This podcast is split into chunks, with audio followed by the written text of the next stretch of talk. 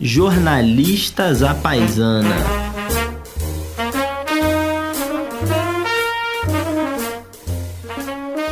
Olá, hoje estamos aqui, eu, Daniel Barros e João Vilaverde, para falar sobre parlamentarismo. Então, dê uma sugestão melhor, João.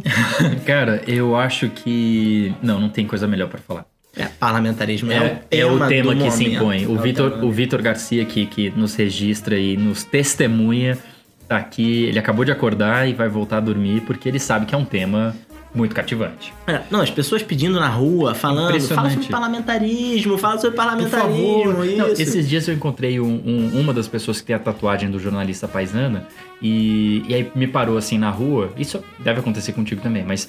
E aí me parou na rua e falou assim: Não, o que, que vocês não falam sobre o parlamentarismo? Por quê? Por quê? Pois é. E eu achei que é um pouco demais, né? Eu subi o vidro do carro, mas, mas é, eu acho que tá na hora da gente encarar esse tema, né? Exato, esse tema, esse tema.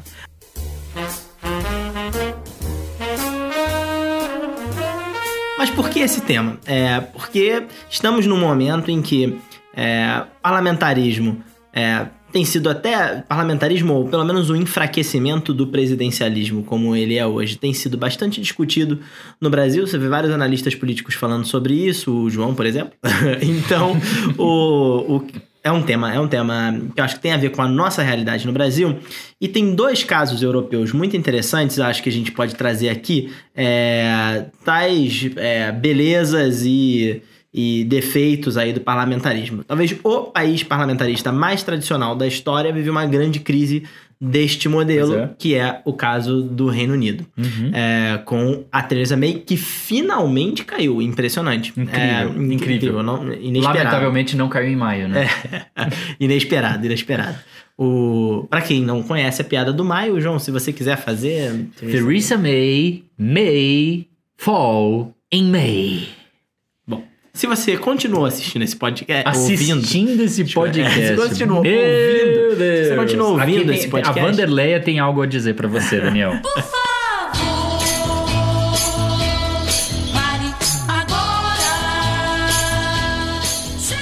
Se você continua ouvindo esse podcast, é, além do caso britânico, tem o caso espanhol, que também é um caso muito interessante após um certo período de instabilidade que parecia é, instabilidade típica do parlamentarismo. Por Típica. exemplo, eles tiveram várias eleições é, antes do Pedro Sánchez chegar é, ao cargo de primeiro-ministro, com pouquíssimos assentos no, no parlamento. O Pedro Sánchez foi reconduzido, vai ser reconduzido ao cargo de primeiro-ministro agora com um, um número muito maior de assentos, quase o dobro aí com- dos assentos do Partido Socialista. E com voto popular. vitória. E com é bastante voto popular, É com bastante voto porque popular. ele- o Pedro, ele, sub, ele subiu ao, intimidade, ao- né? Pedro, Pedrinho. Pedro Sanches, ele subiu. Não, você tem que chamar de algum jeito, é que nem Dilma. Você vai falar toda hora Dilma Rousseff, Jair Pedrinho, Bolsonaro, Pedrinho, Pedrinho. eh, João Dória, é, é, Whitney Houston, não, Wilson Witzel. Quer dizer, você- Uhum. você tem que o tempo todo é, falar logo, escolher um nome.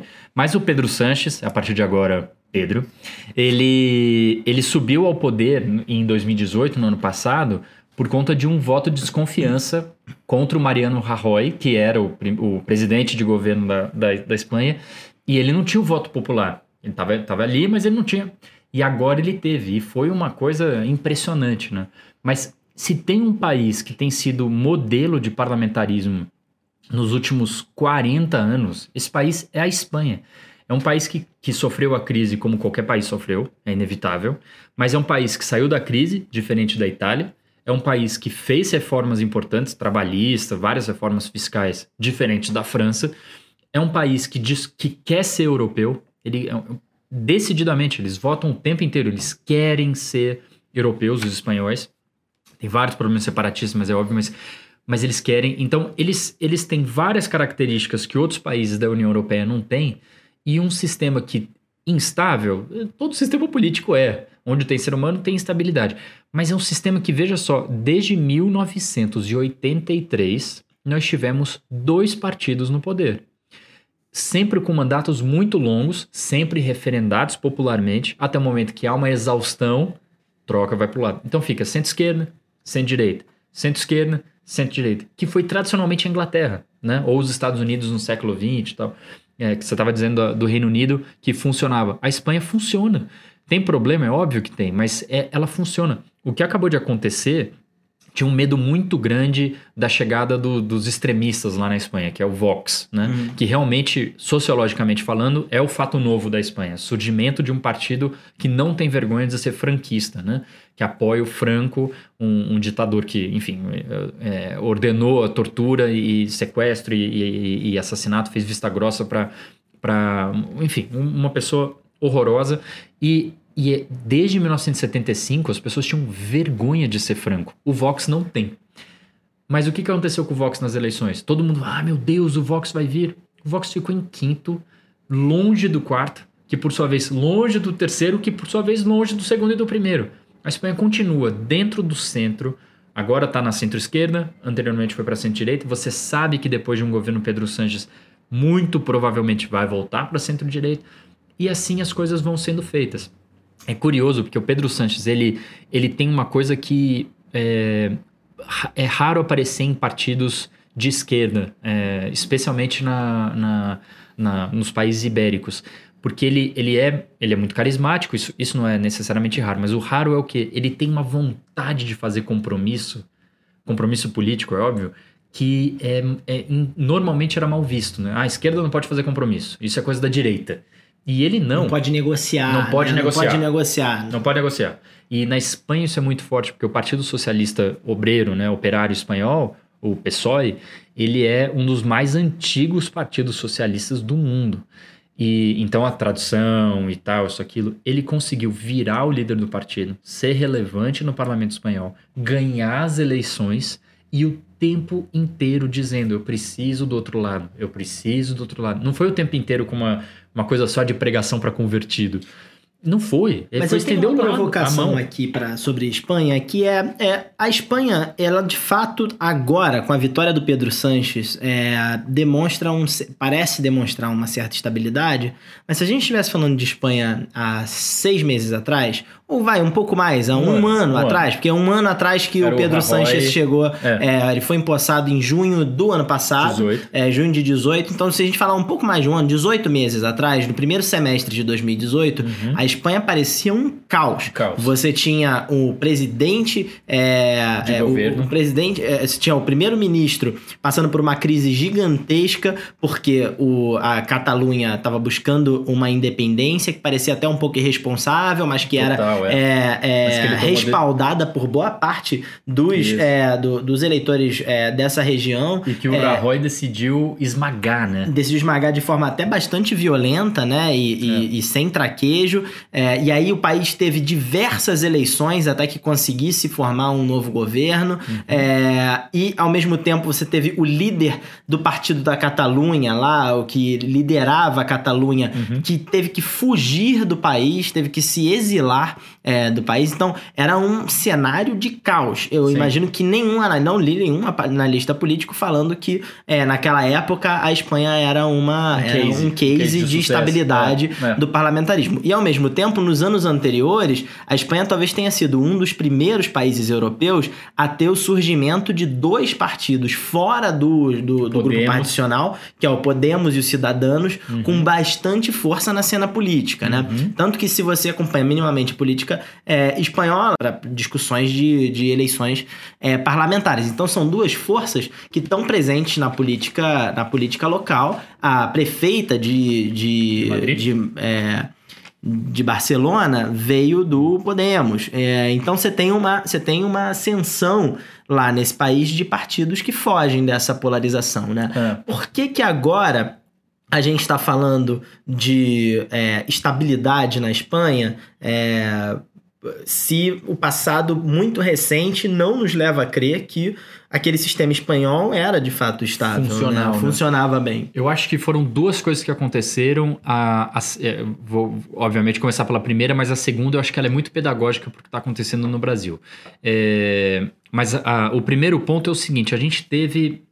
Vamos lembrar que até o julho do ano passado, junho do ano passado, o presidente de governo na Espanha, o primeiro-ministro, né, chama presidente de governo, é o, o Rajoy, do PP, centro-direita tradicional, estava no poder desde 2010, ou de- desde 2011, desculpa. É, a última vez que o PP tinha conseguido fazer um, um presidente de governo foi entre 96 e 2004, que foi o Aznar. Qual que era a diferença entre os dois? O- a Espanha, de modo geral, é um país mais de centro, centro-esquerda, por conta do horror que foi a ditadura do Franco. A- a- a- os sobreviventes da ditadura franquista ainda são muito relevantes na opinião pública espanhola e é muito difícil a Espanha caminhar para a direita por conta disso. É, a abertura foi muito positiva para tudo, né? Olimpíadas de Barcelona, enfim, gerou todo um entusiasmo que, o- que o país sente vivo até hoje ter superado isso. Mas qual que era o grande negócio do Aznar? O Aznar era um cara de centro-direita que conseguia fazer compromisso com a esquerda, ele conseguia ser carismático com parcelas da sociedade que nunca votariam no PP e que não votaram nele, mas ele conseguia estender os braços e ele conseguia separar a ideologia de centro-direita, então pautas de costume e tudo mais, de governo. Então a gente tem pautas de políticas públicas que sou eu, ou sou um de esquerda, ou quem quer que seja aqui no meu lugar, isso aqui tem que funcionar. As pessoas têm que pegar o ônibus, o ônibus tem que entregar elas no lugar certo, o ônibus tem que ser adequado, o metrô tem que funcionar. As políticas públicas não podem ser tomadas de ideologia. E ele conseguia separar isso. O Rajoy já pega do mesmo partido, um governo longo, quase como quase tão longo quanto o do, o do Aznar, mas ele já não conseguia fazer isso. Ele deixava a ideologia vazar para políticas públicas. Ele fez algumas reformas importantes, mas até elas se viabilizarem como uma reforma trabalhista, ele ficava em ataques ideológicos, ele liberava uma área do partido dele para ataques é, é, de, de fígado, mesmo um negócio que racha a sociedade. Então ele não foi um, nem de longe um presidente de governo que, que, que estabelecia contato. Mas ao mesmo tempo, muita gente reconhece que o Rajoy foi um dos responsáveis por tirar a, a Espanha da lama em que ela se encontrou depois da crise, né? Sim. Ele conduziu, sem muito carisma e enfim, do jeito do jeito quadrado dele, a, a, Ale- a Alemanha. Porque eu pensei na, na Angela Merkel, mas Merkel. ele conduziu, de- talvez de uma forma parecida com a Merkel, a, a Espanha para fora daquela situação de crise é, tão grave em que ela se encontrou, né? Com certeza. Agora, é, é bom lembrar que, diferente do que aconteceu, por exemplo, nos Estados Unidos, o epicentro da crise de 2008, é, nada da. Nada não. Pouco da crise da, que a Espanha sentiu foi culpa da Espanha. Então, ela foi capturada porque ela não tinha, ela- como não tem até hoje, o poder de administrar a própria moeda, não tem o próprio Banco Central, quer dizer, ela. é, Então, não era culpa do Zapatero, o, o antigo presidente de governo. Do PSOE. Embora, do PSOE, em- embora o, o Rajoy falava o tempo inteiro, quer dizer, muita ideologia e tal, mas concordo, ele foi, ele foi muito bem sucedido em fazer a Espanha sair de uma crise que a Itália está até hoje. Eu- eu- João, eu trago essa questão aqui de o quanto tem a ver com o sistema político é, espanhol ou com as características dos espanhóis, em contraposição ao quanto tem a ver com a habilidade pessoal do Pedro Sanches. Ah, sim. é, agora nesse, nesses últimos é, 12 a 18 meses. É. É, porque eu acho que é fácil, no caso espanhol, a gente é, começar a ter gente falando: olha, tá vendo? É, lá talvez seja um modelo de é, como parlamentarismo, ou pelo menos uma, um enfraquecimento do presidencialismo, é, pode ser um caminho pro, pro Brasil no futuro breve, que é o que a gente tem ouvido bastante. Muito. é, Eu fui numa vez mais. palestra do João, que foi ótima, inclusive, é, Hum. na Casa do Saber, é, e, e que, a gente, que, vocês falaram, que você falou é, é um bocado sobre isso. Então, a- aqui no caso espanhol, minha visão é que isso tem muito mais a ver com a habilidade pessoal, política, a capacidade, que era uma capacidade, foi uma capacidade até surpreendente do Pedro Sanches.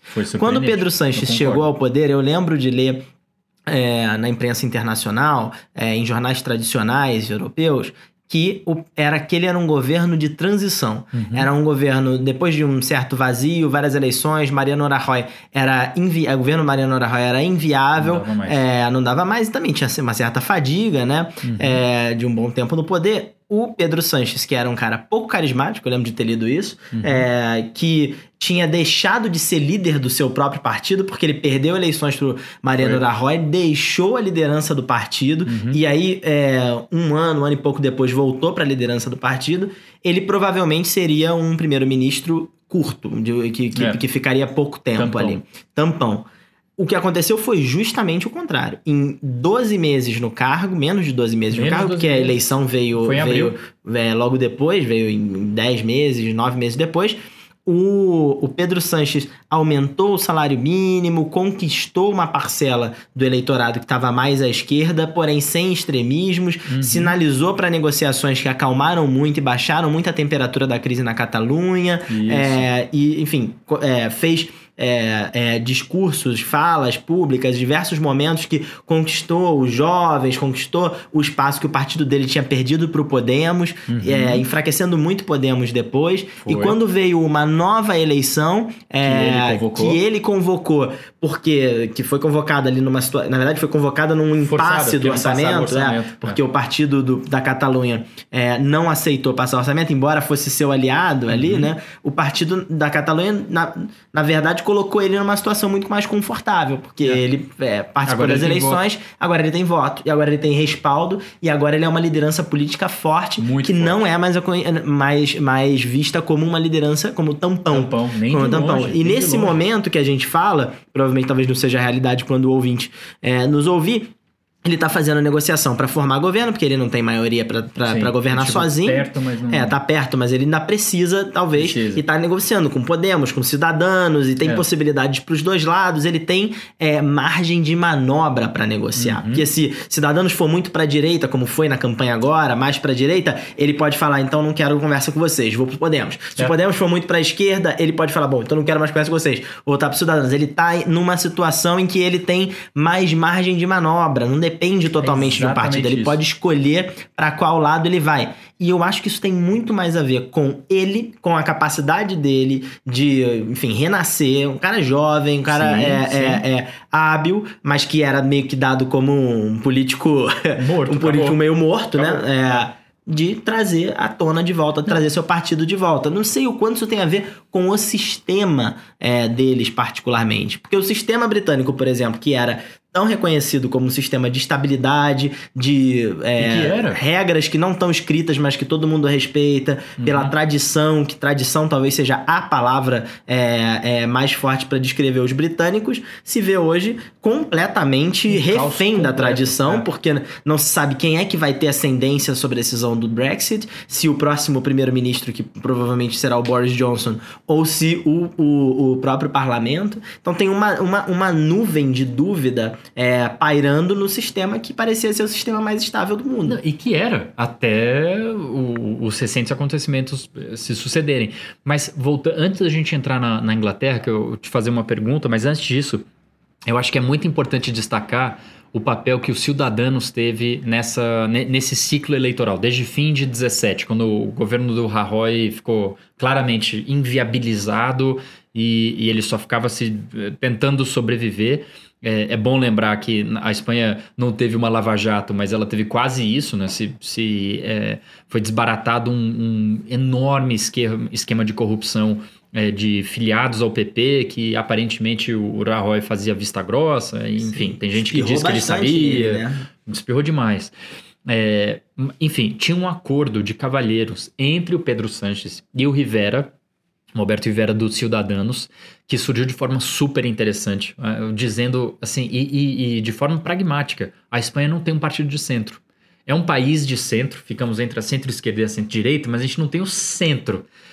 Eu vou fazer o centro. E, e os cidadãos veio muito disso. Muita gente que saiu do PP, que era centro, que o Rajoy foi muito para direita, que era centro centro-direita, foi para lá. Muita gente do PSOE também foi, menos, mas foi também. A maior parte foi de esquerda que foi pro Podemos. Beleza. Aí o que, que acontece ao longo de 2018? O Pedro Sanches é, habilmente começa a, por dentro do parlamento, diferente dos cidadãos, que não tinha tanta representação, a minar mais rápido o governo moribundo do Rajoy. Consegue fazer um super raro voto de desconfiança, que é o equivalente ao impeachment no parlamentarismo, muito, muito raro. Deu certo, tirou, fez um governo de colcha de retalhos, como você disse ali, de tampão. Todo mundo sabia que era tampão, ele também. Mas ele falou, cara, eu, eu preciso de três sustentáculos. Um, eu preciso ter uma ideologia mais de esquerda para pegar o cara que está no Podemos para mim. E o que, que ele comprou a briga?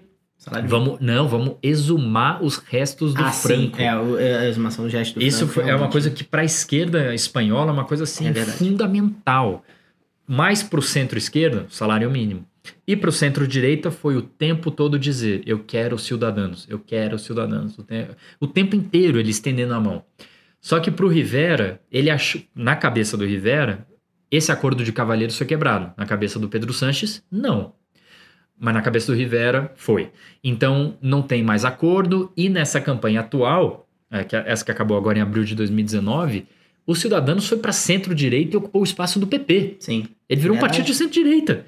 É, E se fragilizou demais. Demais. Perdeu muito apoio. Não, não faz sen- E aí, o outro ponto, antes da gente chegar na Inglaterra, que eu acho que do Pedro Sanches foi super é, carismático. Por quê? No dia da vitória, as pessoas tomando a rua, ele, ele chega, é, as pessoas com bandeira com foto dele. Quer dizer, é um negócio muito né, de autoestima lá pra cima. Ele poderia fazer um discurso retumbante, lá, Mitterrand 81, um negócio. né? Mas ele faz um discurso pragmático. E aí as pessoas interrompem, nas ruas, interrompem ele quatro vezes para falar com Rivera no. Ou seja, não faz governo com esse Rivera, porque ele só atacou. Ele, ele fez, o Rivera fez uma campanha contra o Sanches. Ele explodiu as a ponte, né? Explodiu a ponte. E foi uma decisão política muito, muito é, Desastrada. é, desas- desastrada, porque é, logo que essa campanha começou, estava claro que o Pedro Sanches é, seria o frente, eleito, é. né? E ele tinha, de fato, feito ali um governo de curta duração, um governo tampão, Sim. que ganhou o, o, o, O o direito de ganhou o direito de virar um governo de fato, né? Sim. E isso estava claro para todo mundo, inclusive para o PP. Exato. É, então ele deveria ter segurado um pouco a onda e decidido se seria é, é, oposição ou se seria ou se seria parte do governo, Parte do governo. mas de uma forma que ele mantivesse pelo menos ali o, o, o- capital político que ele tinha acumulado a duras penas até E aquele que tinha momento. acumulado. Esse aqui, e isso, eu, eu acho isso também pedagógico, porque que partido novo aparece de uma, tentando fazer uma pauta diferente, mais econômica, mais de centro, e depois se associa com uma direita que não faz o menor sentido? Isso é pedagógico, isso sempre dá errado, porque sempre vai ter alguém que é mais genuinamente de direita ou de esquerda do que você. Então você vai sofrer as consequências, o eleitorado percebe isso. Dito isso, o Pedro Sanches ele estava com tudo empurrado para dizer para a população que gritava com Rivera no, com Rivera no, para dar uma frase de efeito tipo com Rivera no, e as pessoas iam abaixo. E ele naquele momento, no dia da vitória, com as pessoas chorando e se abraçando, olhando para ele, e ele diz assim: "Calma, calma, eu preciso governar, eu preciso conversar com todos. Eu lamento essa barreira sanitária, ele diz, que os cidadãos criou conosco. Lamento. Mas eu preciso governar. Então, até nesse momento, ele demonstra uma, uma, uma capacidade de assim: eu não quero ir para os extremistas. Se ele for, ele tem governo. A Uhum. diferença para ele ter maioria, o Podemos vai estar com ele. Então, ele e o Podemos, mais alguns extremistas é, é, regionais, ele tem O governo. Podemos é muito volátil, né? Pois é, e ele que é os cidadãos, eles tinham um acordo. Então, eu acho essa uma característica muito legal. E, e por fim, do, do parlamentarismo espanhol, veja que veio o Vox de extrema-direita, e aí extrema-direita é, tacanha, baixa mesmo. Uhum. Aí você vem o, o Podemos de esquerda, extrema esquerda, os Cidadãos de centro, ou seja, racha aquele regime que sempre foi de dois partidos, aí você tem cinco, mas na hora do vamos ver, quem ganhou? O PSOE, então que, que ganhou o poder do PP, que tinha ganhado do Oposição, PSOE, é o PP. e a oposição é o PP. A oposição ao PP. E o resto é terceiro, quarto, quinto. Então, é, parece corredor de Fórmula 1, em que sempre parece que vai ter um terceiro, e, e isso no ano, eh, co- coincidentemente, no ano que o Fernando Alonso se aposenta. Que sempre parece que vai ter um terceiro, mas quem ganha é sempre o primeiro e o segundo. Então, gerou um grande troço. Um grande, nossa, agora vai a, a, a esquerda do Podemos, a extrema-direita do Vox, ah, esse cidadão super interessante. Não deu em absolutamente nada. O eleitorado espanhol continua onde ele sempre esteve. Ele tem críticas ao sistema? Todo mundo tem. Não tem nenhum lugar na Terra que funciona adequadamente. Mas ele olha para os seus líderes e fala: Ó, agora vamos para esse aqui. E daqui a pouco volta para o PP. E assim vai. Mas tem algo no modelo é, espanhol que te faz parecer que estimula a estabilidade? Eu acho que tem uma coisa que é fundamental, que esse eu acho que é um grande risco do que está acontecendo na Espanha agora. É, mas o que, que foi fundamental na Espanha até agora? partidos fortes. Então, o PSOE, ele tem representação sindical, as pessoas sabem exatamente o que, que ele acha de cada uma das pautas nacionais, ideológicas e práticas. E o PP, a mesma coisa densidade partidária. Então, líderes empresariais que são filiados aos partidos. Isso dá musculatura. Isso faz com que o representante no parlamento ele seja de fato isso, um representante. As pessoas olham e falam: "Ele me representa". Isso é fundamental no parlamentarismo. Não dá para ter um parlamentarismo em que um, é, tipo o Brasil, com 28 partidos, não, tem 28 ideias, é, ou com poucos partidos, mas com nenhuma representatividade. Então, um- uma lição que é um risco, já falo do risco, mas eu acho que um- uma lição muito legal é, da Espanha é os partidos tinham, têm, estão sofrendo abalos agora, mas densidade na sociedade, representação, representação até paroquial. É, e isso é, é- isso ajuda. Então você sabe que quando o governo de um lado ou de outro de- determina uma pauta, você sabe que uma parte muito grande, vertical e também horizontal da sociedade vai reagir a isso. Ótimo. É isso que está por trás do sucesso do parlamentarismo britânico. Total. Não deve existir nenhum lugar do mundo em que você tenha é, fincados na sociedade de forma tão forte é, essa divisão entre os trabalhistas e os conservadores, como você tem lá no, como você tem lá no Reino Unido, É né? É, se você ó, vê é, é, literatura, cinema, qualquer coisa sobre o Reino Unido de muito tempo, séries, Dalton Navy, É, você vê uma divisão entre os conservadores e os trabalhistas. É, é uma, para, uma característica do Reino Unido. É uma característica muito forte desse país. E eu acho que talvez isso seja o principal motivo pelo qual, na minha visão, e aí você pode contar um pouco da tua, é, o parlamentarismo não, provavelmente, não funcionaria no Brasil. Como não funcionou na nossa experiência É, no parlamentarista, né? E também no, É. no, no 61 a 63. Exato, não funcionou naquele período e, o, e, e eu acho que também não funcionaria agora porque a gente não tem essa densidade é, partidária é, que você precisa que você precisa ter. Mas como talvez chegar a essa densidade partidária, né? O que que será que a gente deveria estimular mais essa densidade partidária aqui?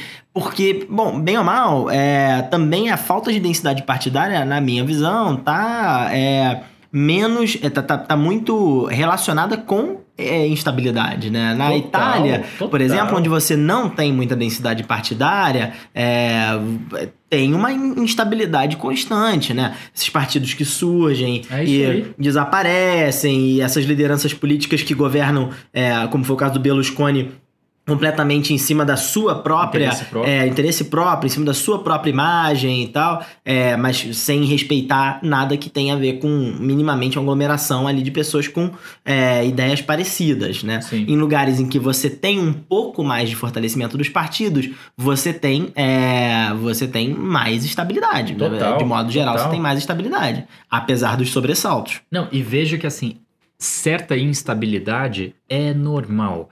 Porque tem uma coisa, tem uma. No nosso programa 2 aqui, que a gente estava conversando com o Matias, a gente. Eu, eu lembro que eu falei bastante da Merkel, é, e ela realmente é um caso impressionante. Desde 2005, ela é a líder do governo alemão. Desde 2005.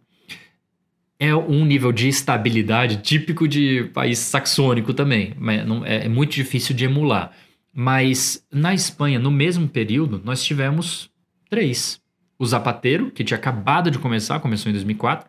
O Rajoy e agora o Pedro Sanches, que acabou de começar. Foi de centro-esquerda, centro-direita, centro-esquerda.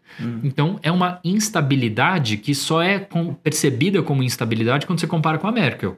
Porque é um período longo. É, mas que também não é, é é padrão de comparação. comparação, né? Agora Porque, você né? vai para a Itália, você teve oito primeiros mini- primeiro-ministros desde 2005. É um negócio inacreditável. Inacreditável. Inacreditável. E na, na Inglaterra, que, que- de onde todo mundo copiou o parlamentarismo, tá nesse caos. Qual que você preferiria se você fosse escolher? Uma, uma Inglaterra que foi de 2005 para cá foi o fim do Blair, Gordon Brown, David Cameron, aí a Theresa May, agora sabe-se lá o quê. É, mas enfim, no começo ainda tinha uma Itália, Espanha ou Alemanha? Né? Né? Então, Mas é engraçado que para pensar, é, pensando o, pro Brasil, né? A gente acho que a gente pode chegar no Brasil em um minuto, depois falar um pouco sobre o Reino Unido. É, me parece que você precisa de um acúmulo da tradição, é, um- um- um- uma raiz que vai é, fundo é, na cultura da sociedade é, que a gente não consegue desenvolver Não é, consegue. com rapidez, Não né? dá pra ser rápido. Porque no, no, no Reino Unido, veja, você tem é, hoje a discussão, a, a, a capa de duas semanas atrás da Economist é muito interessante, porque fala num país em que é, a, a, a democracia é tradicionalmente conhecida por regras que não estão escritas, é, por regras tácitas que todo mundo respeita porque são que a tradição é por uma constituição que não é, é super didática Nossa, sobre, por exemplo, qual é o papel do parlamentarismo frente do, do, do parlamento frente ao líder é, do, do, do partido que está no poder.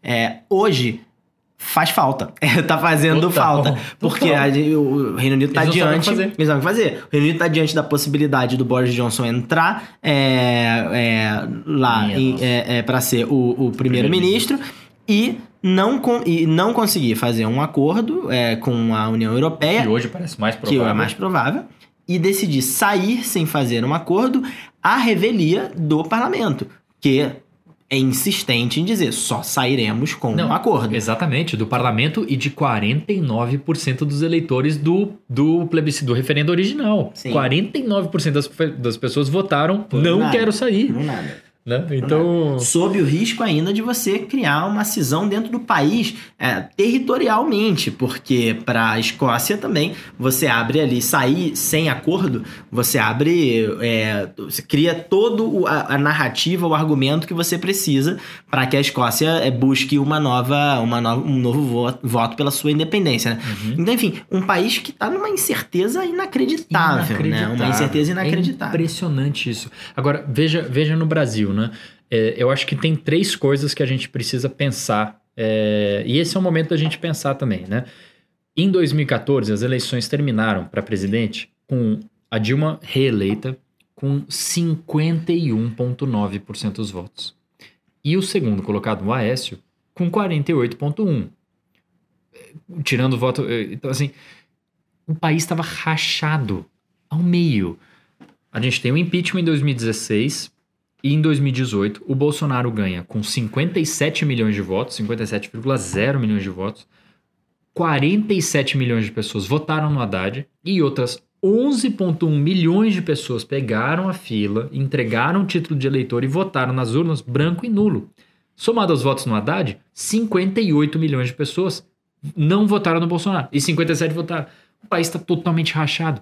Como que um sistema presidencialista pode funcionar com um país rachado em que metade dos eleitores abomina o presidente da República, de qual elas dependem? E, e vice-versa, se tivesse sido outro eleito. Mas então, é quer aí dizer, que entra a habilidade política do liderança. porque porque- partidos densos. Exato, porque você vê o Pedro Sanches, vamos voltar de novo para a Espanha por um segundo. O Pedro Sanches, quando você descreveu o discurso dele de posse, ou ele, você falou que ele, em vez de é, colocar o dedo na ferida E ser populista. é, e ser populista e falar não, com, com, é, não vamos construir é, é, com outros partidos, não vamos construir com cidadãos. é, ele foi é, razoável e falou: Muito. bom, ganhei a eleição e o que eu quero agora é governar, e portanto eu preciso sinalizar para os principais atores aqui que eu tô disposto a conversar. Exatamente. E, e- porque ele poderia ser populista, falar para aquelas pessoas que estão na frente dele e não para aquelas que vão assistir e pensar no que ele disse. Não, ele falou para aquelas que vão assistir, que iriam e assistiram e que leriam o que ele disse, não para aquelas que estavam na frente dele. Aquelas na frente deles ficaram desanimadas, porque ele foi muito pragmático. É, e isso, isso é uma coisa que a, a gente tem que pensar no Brasil. A gente foi parlamentarista. A- o, o Dom Pedro II, ele, ele era o poder moderador. E a gente tinha um parlamento. Não, não era presidente, não tinha isso. Era parlamentarista.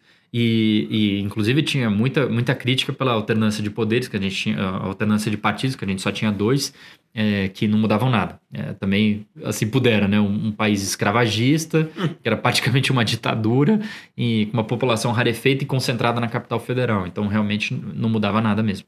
Agora, quando a gente vai para a República, a gente tem um responsável pela mudança de regime. Um.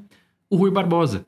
Você tem vasta literatura é, que mostra que o Rui Barbosa era tão fascinado pelos Estados Unidos e ele acreditava piamente que se a gente copiasse, com essa palavra, se a gente copiasse as instituições americanas, fatalmente, porque ele era um positivista, Sim. a gente vai virar os Estados Unidos no longo prazo. Então vamos copiar. E aí ele copiou. E a nossa Constituição, que ele foi é, muito importante para a Constituição de 1891, tinha lá, eh, cri- criou o Tribunal de Contas da União, a ideia de você fazer o controle da administração pública, que é típica dos Estados Unidos, o regime presidencialista, que, que é criado naquele momento, é, porque o, o, o Marechal Deodoro tava, era ditador até a, a, a, Constituição.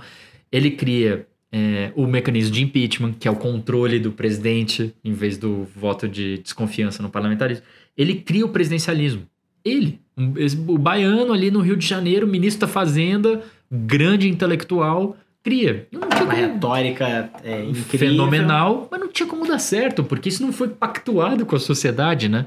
E, e também que sociedade tínhamos naquele momento. Mas enfim, não tinha, não tinha como dar certo. Mecanismos de pactuação com a sociedade Era possível fazer é, com o país todo, né? Juntava todo mundo que decidia numa sala. É, exatamente, cabia numa sala É. e, e, e aí se decidia. Então, já nasceu com esse vício e, as críticas foram muito rápidas, assim, sem, sem cansar o ouvinte, mas teve, teve um dos grandes pensadores brasileiros esquecidos, só lembrado quando alguém passa numa rua com o nome dele, o Assis Brasil.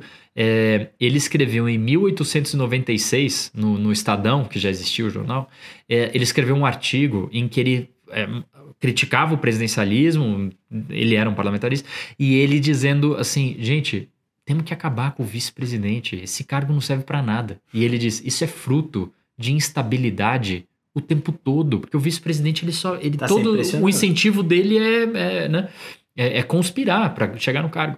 Então, quer dizer, desde o início. Ainda bem isso mudou. É, mudou completamente, né? Não, Isso tá totalmente superado. O vice-presidente é parceirão do governo.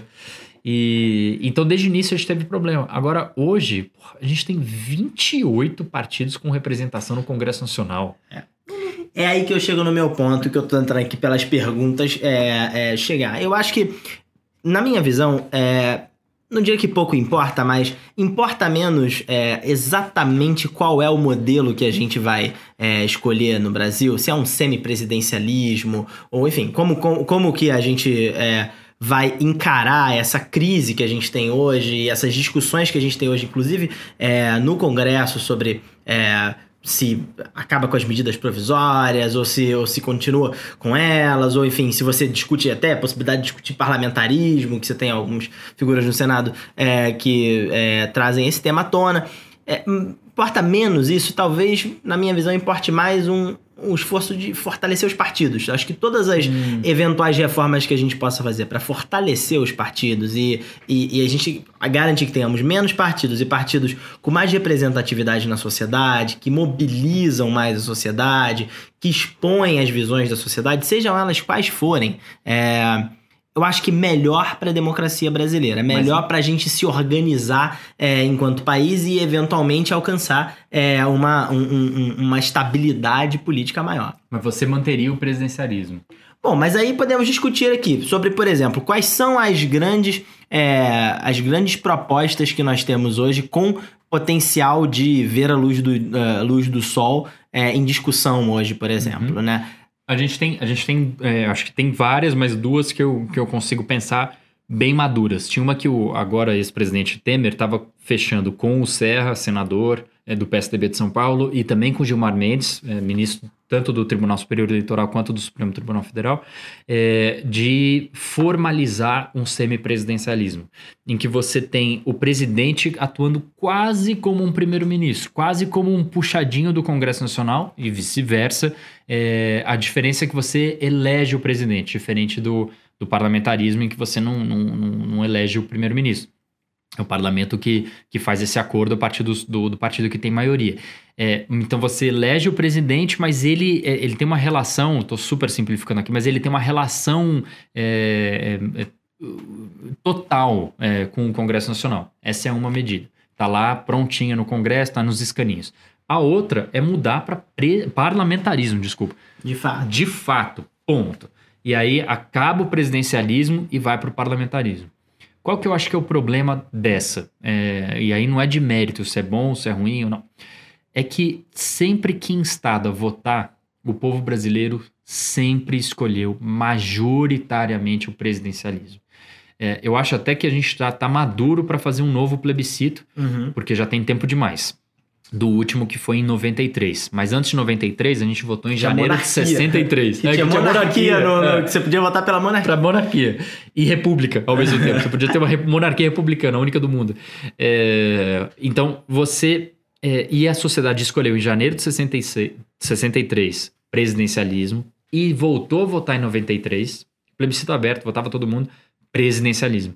Então, você fazer o parlamentarismo num- a partir do Congresso Nacional, que não foi eleito com esse mandato, Sim. é, eu acho que vai gerar um problema de... Aí você precisa de, de democracia direta, né? Você precisa passar por Tem algum ter. tipo de plebiscito. Tem que ter. Mas o que o caso britânico é, ensina é que é muito melhor você fazer um plebiscito com é, os projetos, os projetos é, de as opções que você tem bem definidas, com projetos de lei que já passaram até talvez é, por boa discussão no Congresso, como a Irlanda tem feito com os seus plebiscitos, do que você fazer um plebiscito aberto sobre, por exemplo, Brexit ou não Brexit, sem que ninguém saiba exatamente o que, que é que é, Brexit, é, porque é. tem vários tipos de Brexit. É. Então, como se você fala de, é, ah, não, vamos acabar, vamos manter o presidencialismo, mas tem vários tipos de presidencialismo. Tem o semi-presidencialismo, tem o presidencialismo que o presidente está mais enfraquecido, né? Enfim, Sim, é, sim. é- Não, você tem o o presidencialismo presidencialismo brasileiro, o presidente é muito forte. Muito mas o forte. presidencialismo americano, o presidente é muito menos forte. Ele né? é forte dentro do contexto americano, mas comparado ao nosso. Comparado ao nosso, ele, ao nosso ele não é. E os estados são muito mais fortes lá do Nos que nós Estados somos aqui. Unidos. E nós É. dois somos duas federações. Então,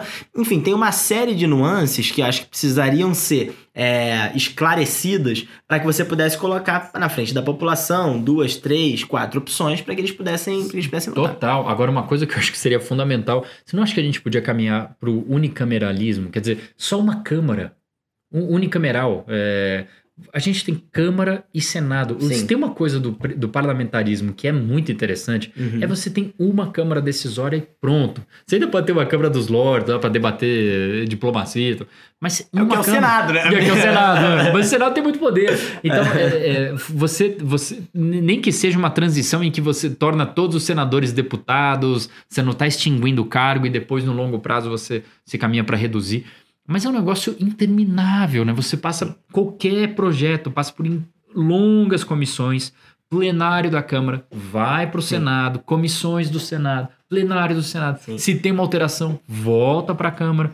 Não acaba nunca. Não, e os senadores ficam extremamente é, é, incomodados com o fato de que as medidas provisórias ficam séculos lá sendo discutidas no Congresso, Na chegam Câmara, é. na Câmara, é, e aí chegam no, no, no Senado, eles têm pouquíssimo tempo para poder discutir, É. é, e aí fazem qualquer modificação, tem que voltar tudo, como você está descrevendo. É, de fato, talvez seria uma boa possibilidade. Mas é isso que eu estou descrevendo. A gente- talvez a gente precisasse ter aqui alguns modelos bem definidos e discutidos é, até o pactuar, ponto de né? maturidade é, dentro do Congresso, é, para que eles fossem submetidos à escolha popular. É, porque a escolha É. popular precisa ser feita sobre algo com um pouco, um pouco mais definido, De né? O caso do Brexit é o, o caso exemplar de como, se você bota uma coisa genérica é, e sem substância para as pessoas votarem, elas vão votar na, na posição talvez mais excêntrica, Total. dados os tempos atuais, É. e depois quem fica, é, é, quem sobrevive o tsunami precisa resolver é, isso com política pública, com legislação, com discussões que são muito menos é, sexys É, e atraentes sexys, para as pessoas exatamente. mas que criam uma instabilidade que gera desemprego, que gera, Claro. que gera problemas na economia, que gera, enfim, baixo crescimento e tudo. Qual o- é o teu modelo preferido? Parlamentarismo, parlamentarismo de longe, mas de longe, porque ele combina é, partidos fortes, poucos partidos. Não, poucos partidos não quer dizer que está proibido ter partido. Não, quer ter partido da causa é, do telemarketing. Pode ter, pode ter partido que você quiser, mas partido com representação. Isso é que é importante. A gente tem que ter poucos partidos representativos e aí você pode ter tendências dentro desses partidos e, e tornar os partidos vivos e, e com é, tendências de cultura, tendências esportivas e, e o que for. Mas com poucos partidos, uma Câmara só é, e um primeiro-ministro que é. Você pode chamar de refém, eu prefiro dizer que ele é literalmente o líder daquele parlamento. Então, o sucesso dele é o sucesso do parlamento e, consequentemente, o sucesso das políticas públicas. Tem que dar certo. É diferente dessa instabilidade intrínseca no presidencialismo. Ainda mais no Brasil, que a gente vota para deputado federal e senador no primeiro turno para Uhum. presidente. Então, Você, você, não, consegue nem votar para que o Congresso seja é, mais ou esteja alinhado com o teu presidente, como com é o o caso da presidente. França, que você vota um Exatamente. pouco depois e que foi a única coisa que permitiu que o Macron tivesse, essa Tivesse maioria isso. que ele conquistou, né? O cara ganhou um partido que não existia e aí eu voto para pro parlamento veio depois para dar legitimidade a ele. Era Porque quase. de nada, de nada adiantaria você eleger o o Macron com um congresso já definido Claro. anti-Macron. Ou Você criaria ainda mais instabilidade. Não teria sucesso algum. Então, então, eu acho que o parlamentarismo ele se impõe, cara. Mas não é um risco muito grande você pegar um país como o Brasil, que tem partidos muito pouco definidos e que É poucos nada, né? partidos têm, têm, têm, é, é, estão enraizados na sociedade, é, se alguns tiver, né? É, Uhum. e você coloca esse, é, esse grupo de partidos sem identidade para dominarem o sistema não. político por meio do parlamentarismo. Não, eu acho que é o pior modelo. Eu acho que a gente tem um caminho de transição que é, é, com a cláusula de barreira e a natural é, concentração, aglutinação de partidos que a gente vai ver pelos próximos anos. Acho que talvez daqui a algum, algum tempo a gente vai ter maturidade para poder discutir um, um- um parlamentarismo ou algo mais próximo do É. parlamentarismo, porque talvez a gente tenha partidos um pouco mais, é, um pouco mais fortalecidos, né? Uhum. Ainda mais se a gente fizer ajustes em legislação para é, é, é, para dentro dos partidos, né? Uhum. É, que permitam que você tenha é, democracia dentro dos partidos, que você não tenha dono de partido e tal, Isso. que eu acho que é uma, uma coisa que falta muito pros meus amigos aí que foram candidatos agora. Muitos falam, e você também tem vários, Também. muitos falam é, sobre como era difícil romper o domínio dos partidos, tanto que Feudos, a né? maioria dos nossos amigos se concentraram em dois, três partidos, de é, os é. mesmos de sempre, né? É, então, o, talvez esse seja um bom caminho. Mas só que tem uma situação que se impõe, que é essa situação de instabilidade que a gente está vendo do governo, Uhum. é, do governo Bolsonaro com o, com o Congresso, né? É, e que faz surgirem cada vez mais propostas para talvez tirar poder do presidente e passar pro, pro poder para o Congresso, sem abandonar o presidencialismo. É. Será que esse não é um caminho de transição? Talvez seja. O que eu acho que é difícil é que em 2018 ninguém foi comunicado disso. Ninguém votou pensando que isso podia acontecer. Literalmente, ninguém. Então, é uma coisa que é meio puxadinho e não tem legitimidade. E isso é muito. Eu acho que é muito. é, Pensa o seguinte: o, o papel que o Partido da Social Democracia da Alemanha fez no final do século XIX, eles foram os grandes difusores do Marx. Eles tinham professores que liam o original do Marx, com Engels ainda vivo, Marx já tinha morrido, com Engels ai- ainda vivo, e eles davam aula para os seus militantes saberem: ó, o partido pensa isso sobre o papel da polícia, o partido pensa isso sobre o papel do transporte público, o partido pensa isso sobre diplomacia, o partido pensa isso. E a partir do caso do Partido da Social Democracia Alemã, os partidos da direita alemã passaram a fazer a mesma coisa. Claro que não com a leitura marxista, mas com essa ideia de vamos educar os nossos militantes, vamos ensinar. Isso não é dogmatismo, é assim mesmo. Todo mundo vê o mundo a partir de uma lente ideológica, qualquer que seja ela, mesmo se você nega, você tem. Então, os partidos eles servem para eles orientar interesses, organizar preferências. Isso a gente tem que ter. No atual modelo, a gente não tem nada disso. E o que está acontecendo, acho que hoje no Brasil, é salutar na hora em que você consegue coibir excessos é, ho- horrorosos, mas ao mesmo tempo não é legítimo, porque ninguém votou nisso em 2018. A gente votou para presidente, ganhou ou perdeu o seu candidato, né? Com certeza, ou um dos dois. é, e, e você votou para deputado e Mas é senador. interessante, porque talvez é, você precisa amadurecer a discussão para poder pa- submeter ao voto, né? Então, essa discussão está amadurecendo. Talvez É. seja o caminho para daqui a três anos e pouco, quando a gente tiver uma nova eleição, é, a gente votar para presidente da República e votar também em um, em um plebiscito é, com opções bem claras é, sobre qual é o melhor caminho. Isso E talvez ótimo. até com possibilidades de opções de transição. Porque eu acho que. Eu entendo quando você diz que o melhor caminho é o, é o parlamentarismo. Eu confesso que não tenho uma opinião formada se de fato é o melhor. É, a minha opinião formada é de que a gente precisa fortalecer os partidos, seja qual for o sistema. É, nisso gente É, concorda. e aí, é, é, talvez a gente precisasse mesmo de um período de transição, de um, de um, É. eu acho que seria uma tragédia se a gente mudasse o parlamentarismo no futuro breve. Acho que seria muito Ah, melhor se a gente tivesse um, um período de transição. Eu concordo. Agora, não dá pra ficar entusiasmado com esses movimentos que a gente teve nos últimos anos, como Renova eh, Brasil, eh, mesmo MBL. o- o- acredito agora, quer dizer, você teve eh, o RAPS, você teve de formação de militância, formação de políticos, né? Isso é ótimo, porque você organiza discurso. Você não precisa concordar com essa pauta, não, zero. Mas você organiza discurso, você organiza preferências. No macro, a Exato. gente tem três ou quatro preferências, não tem como ter muito É, mais do claro. que isso. No micro, claro que cada um é cada um. É, Cada cabeça é, é uma cabeça. Mas no macro, é, é E a isso. democracia sempre vai ter um grupo grande de pessoas que são pendulares, né? É, que vão. É o que acontece nos Estados Unidos. Você tem um Isso. terço, um terço, um terço, né? A gente já É. falou sobre isso aqui. Tem um terço da população que tá sempre no meio do caminho, que vai para um lado, vai para o outro, às vezes vota democrata, às vezes vota é, Republicano. é, republicano, às vezes não vota em nada. É. É, então vai ter sempre o cara pêndulo ali. É. Mas você tem as ideias um pouco mais organizadas na sociedade. É. Bom, então, conclusão aqui é que a gente vai definir melhor os partidos, certo? Próximos passos aqui. Deixa eu anotar aqui no meu bloco de anotar notas. aqui, vou anotar então, aqui no Asana. definir os partidos, tá Definir bom. os partidos. O que mais que a gente vai fazer? A gente vai extinguir o Senado, não é isso? Chega o Senado, Tá acaba bom. e tal. Tem Tá, que e- tá anotado. Tem que colocar uns estadistas para poder, enfim, fazer como o Pedro Sanches tem feito lá na Espanha. Isso, isso. Ah, Tá eu acho que é tudo- tranquilo. Tá tudo Ah, certo. Tranquilo, aqui. tranquilo. Tá tudo tranquilo. certo, beleza. Vitor, você toca então essa, essa, parte pauta, aí. Essa, Você e- anotou no bloco de notas do celular, Anotou não é isso? aí. Beleza. No próximo a gente traz aqui um pouco do. Qual foi o resultado das nossas ações É, então, o, os próximos o passos próximo pra programa vai ser um programa de história. Lembra quando o Brasil era instável? Lembra? Não, não, não, não, não. Você entendeu errado. A gente não tá acabando com esse podcast, suspendendo ele por 20 anos. Agora, não, o, o último ponto de Espanha, eh, casando com outras coisas, você vê como é curioso, né? Esse período da Espanha, você pega de 2005 pra cá, do começo do governo Zapatero pra cá, que a gente foi de Zapatero, Rajoy e agora Pedro Sanches. Centro-esquerda, centro-direita, centro-esquerda. A gente teve o surgimento do Rafael Nadal, tenista, em 2005, quando ele começa a ganhar tudo. No mesmo ano, Fernando Alonso rompe é, o império do, do Schumacher na Fórmula 1.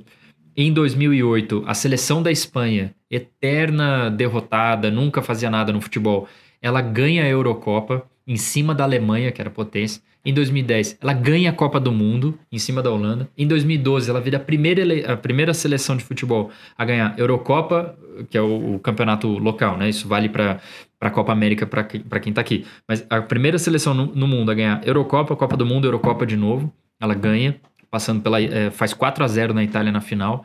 eh, e o Nadal ganhando o título e tal. E, o país recebendo grandes eventos. Então, quer dizer, a Espanha, eh, fora os filmes e o cinema, ela viveu de 2004, 2005 para cá um momento de, de hegemonia eh, dirigente, meu, de entrar em, em, em cabeças e mentes das pessoas no mundo todo. Eu disse cabeças e mentes, mas é óbvio que eu queria dizer corações e mentes. A culpa, é claro, é do Daniel. seja pelo esporte que tô mencionando aqui, mas também pela cultura, apesar de conviver num período grande com recessão, com crise econômica, com instabilidade, mas a, a estabilidade macro política é tão clara na sociedade espanhola que isso tudo continuou acontecendo. né? Isso aflorou nos últimos anos, né? não foi do nada. Né? É, são, eles são talentosos, mas a Espanha já tinha vários outros pilotos, já estava preparando para isso acontecer. E aconteceu tudo ao mesmo tempo. Isso é engraçado que me lembra a Argentina, né? A Argentina ganhou o Oscar de melhor filme estrangeiro. O Papa é argentino. O Papa é argentino. Chegou na Messi, final um da Copa do Chegou na Mundo final da do Copa do Brasil. Mundo do Brasil. Perdeu, o Messi, chegou. um dos melhores jogadores do, Do mundo, mundo, Desde sempre. disparado. Elegeu o presidente Macri, maior sucesso, uma coisa pô, inacreditável. É incrível, né? E é, é evidente, mesma coisa ali, uma estabilidade Verdade, política maravilhosa. Não tem nenhum tipo de Tem nenhum. problema. Por isso que acho que a gente tem que ter uma moeda com eles, é, né? que Porque é ótimo. eles. Eles têm uma inflação baixa, isso, né? é Coisa de 50%, 60% ao, né? ao ano, é um negócio super tranquilo. Isso. Eu acho que vai, vale a pena. Já tem até nome o peso, né? Peso morto. Bom, então chegamos àquela nossa sessão curiosa.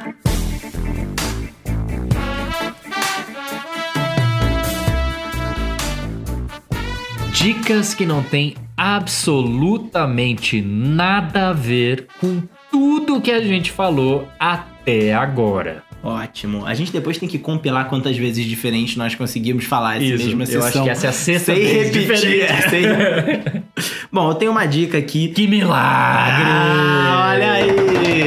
Olha aí, olha aí. Milagre. Eu tenho uma dica aqui que é espetacular. Lá eu vem. a- Olha a dica. tô, tô fascinado por uma série de TV que eu imagino que você é, que é o Chaves nosso é ótima. vocês nossos 12 ouvintes Chaves é, É. maravilhoso. Final em Acapulco. Não, é muito bom. Não, é muito bom. Essa é Lá em boa Acapulco, dica, cara. Acapulco é muito Boa bom. dica, boa exatamente, dica. exatamente. Uma série muito boa, Lost. Não, mas olha, essa série tá bombando, você provavelmente já ouviu falar aí em Chernobyl, que tá no... Não vai dar spoiler. É. não, não, não vou falar que teve aquele acidente nuclear. Acidente? Chernobyl, que é uma série da HBO, é uma série muito legal, que tá em cinco episódios, é, e, então, portanto, curtinha, dá pra ver num final de semana aí, é, que se passa, é, adivinha. adivinha sobre o que que é? Ah, Chernobyl deve é. ser sobre Mas é bailarinas. impressionante é, como eles conseguiram como eles conseguiram é, reconstruir todos os, os fatos desse acidente nuclear é, e mostrando um pouco do papel é, político é, naquele contexto, o papel da União Soviética. Li, li aqui alguns artigos falando sobre como é, foi é, um estouro lá no, no- na, na Rússia, porque... Haha! como essa série Ahá! como essa série de fato é, é, tá causando um baita rebuliço lá muitas é, mu- muita gente Essa série é uma grande bomba, né? uma grande bomba essa série é, tá causando enfim Você deixando ficou sem ar ao assistir. pois é E lá na, lá na Rússia é muito polêmica porque mostra um papel é, do, do Partido Comunista na União Soviética de esconder muito do que Uma aconteceu grande democracia, lá. É, Foi é. ótimo. O que, é, o que é surpreendente, na verdade, eles terem tentado esconder o acidente nuclear de Chernobyl, né? Eu imaginava que eles iam Não. dar publicidade, teriam dado É negócio publicidade. tal. inacreditável, assim. É, é o tipo de história que parece. Eu vou contar pro meu filho no futuro. Não sabia que teve um país no mundo que tentou esconder um acidente nuclear. Assim, sabe? Ele vai olhar pra O mim e falar é assim: pô, se eles conseguiram, eu posso esconder que eu tirei nota baixa em, sei lá, biologia. Vai incentivar aí, Vai né? incentivar, Vai exatamente. incentivar. O- inclusive, o, o- um dos principais atores é o Jared Harris, que faz lá o grande, o, o- o grande especialista em, em- em energia nuclear, é, que também fez, pra vocês que gostam de série, como eu, o Mad Men. Ele era Ah, o é. sócio britânico do Mad Men, que muda pro, pro escritório. é. é, Eu não vi ainda Chernobyl. É, então, é pro- muda lá pro, muda pro escritório é, deles em Nova York. é, e que é uma figura, um cara super ele era interessante. ótimo. Ele era um, um ótimo ator, o Jared Harris, é, e ele é o grande personagem desse, dessa série, e de fato é, domina a série, faz super bem ali. É evidente que é um pouco estranho ver é, as- políticos é, é, russos falando em inglês no Kremlin. Ah, Todo mundo fala. Mas é, mas é compreensível do, do ponto de vista de, audi, de audiência, que nos Estados Unidos é muito prejudicada quando você faz é, coisas legend... Com- legendadas, é, né? é. Sabe que na Itália até hoje o cinema é inteiro dublado, né? Você não tem filme legendado na Itália, é incrível.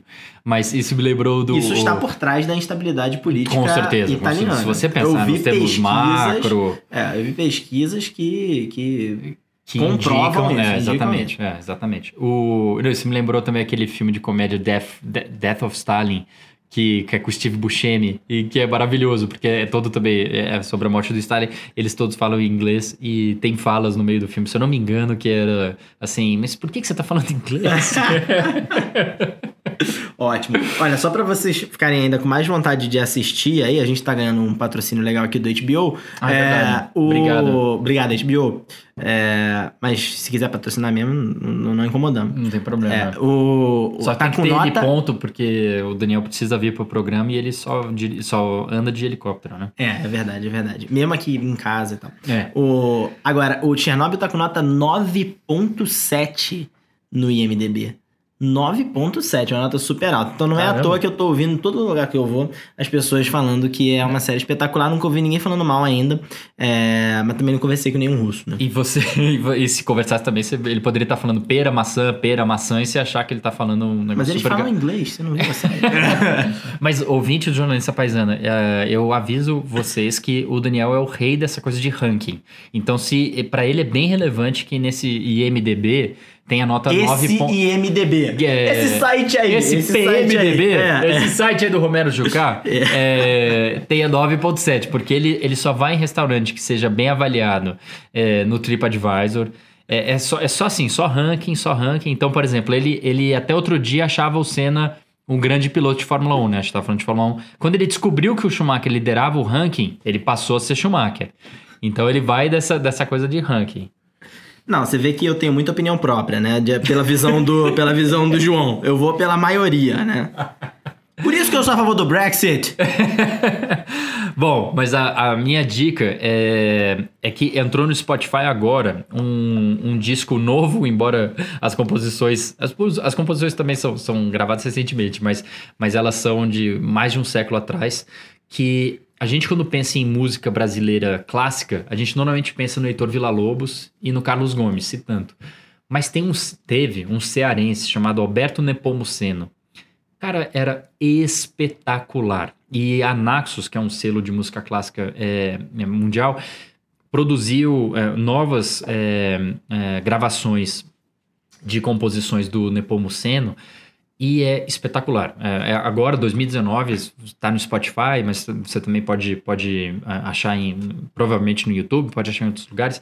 E eu a minha dica é escutar a suíte brasileira e dentro da suíte brasileira a música Batuques, que ele no começo do século XX, ou seja, 30, 40 anos antes do Vila Lobos, já estava colocando instrumentos brasileiros em, em- em- música eh, sinfônica, em orquestra. E ele, e além de ser maravilhoso e muito cativante, você coloca uma, uma brasilidade tão, tão boa. E essa Batuques é um. É, um é, é fora do normal, é fora do que você está acostumado a ouvir. E eu acho que é, é, é, um, bacana conhecer música brasileira.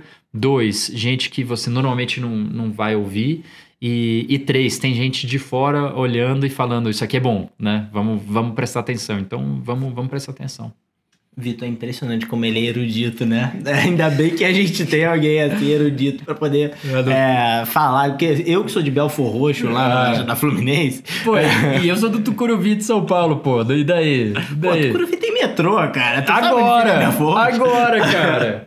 Agora! Agora, o, o- ele salvou tua pele, hein, Vitor? Porque tava acabando aqui, não tinha nenhuma musiquinha pra gente colocar. Ah, é? ter que colocar Não, uma mas- música qualquer espanhola, qualquer coisa aí pra poder dar um contexto. O cara salvou tua pele aqui, hein? É. Não, mas espanhola não ia dar, porque tem que ser dica que não tem nada a ver com o que a gente falou, pô. Ia ter dica espanhola, música espanhola. É verdade, realmente não poderia ser. Então você poderia colocar uma música chinesa qualquer que não tem nada a ver ou com música nada. portuguesa, né? Só É. pra gerar rivalidade, né? Tipo, o programa sobre a Argentina termina com MPB. Tá na hora de acabar esse podcast. É, já né? deu. Já deu. Um abraço. Valeu!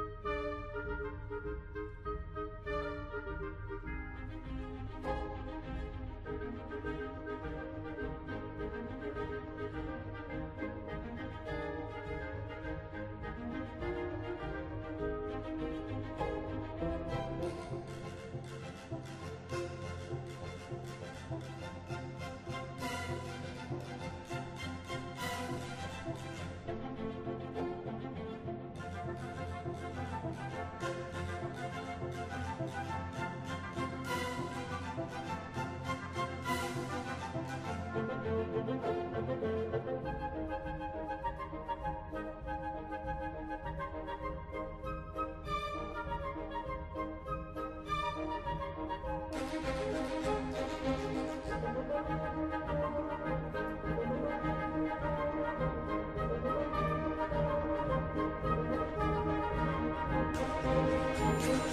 right back.